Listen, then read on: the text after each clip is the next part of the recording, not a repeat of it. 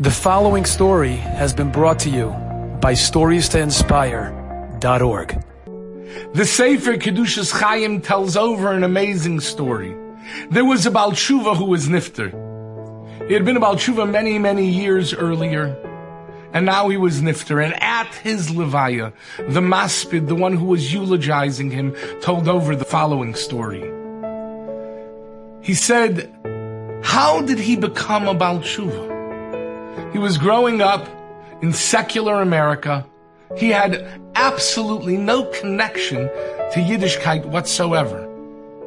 And one day, he walked by a storefront. In the storefront were images and pictures that were completely inappropriate. And he decided, I'll take a look in the window. Why not? For a goy, there is no such thing as Kedushas Einayim. For someone who doesn't know, they don't realize the damage that it does to one's eyes, to one's heart, and to one's neshama. And he was looking.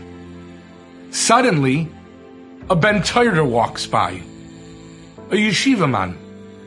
He's clearly a very religious Jew. Now, this Baal Tshuva, or not yet Baal Tshuva, noticed that this fellow was walking by. Everybody that walked by took a peek, took a glance. After all, there's a desire to do so. But this fellow specifically looked away. And when this fellow, when this Freie Yid, when this irreligious Jew saw that the Ben walked by and was careful not to turn his head in the direction of the immorality, he thought to himself, what incredible pleasures he must have in life that he is not lured by this storefront window. He must have something very special. He must have something that is so much more pleasurable than this filth that I'm looking at. I have to discover what it is. And that's how he became a Baal Tshuva and raised a Torah family, not only for this generation, but for many generations to come, Ad Bias Goel Tzedek. And in whose schar, whose reward is it? One yeshiva bacher walked by. One teenage boy walked by and one moment had an incredible amount of strength not to look right or left, but to keep his head down.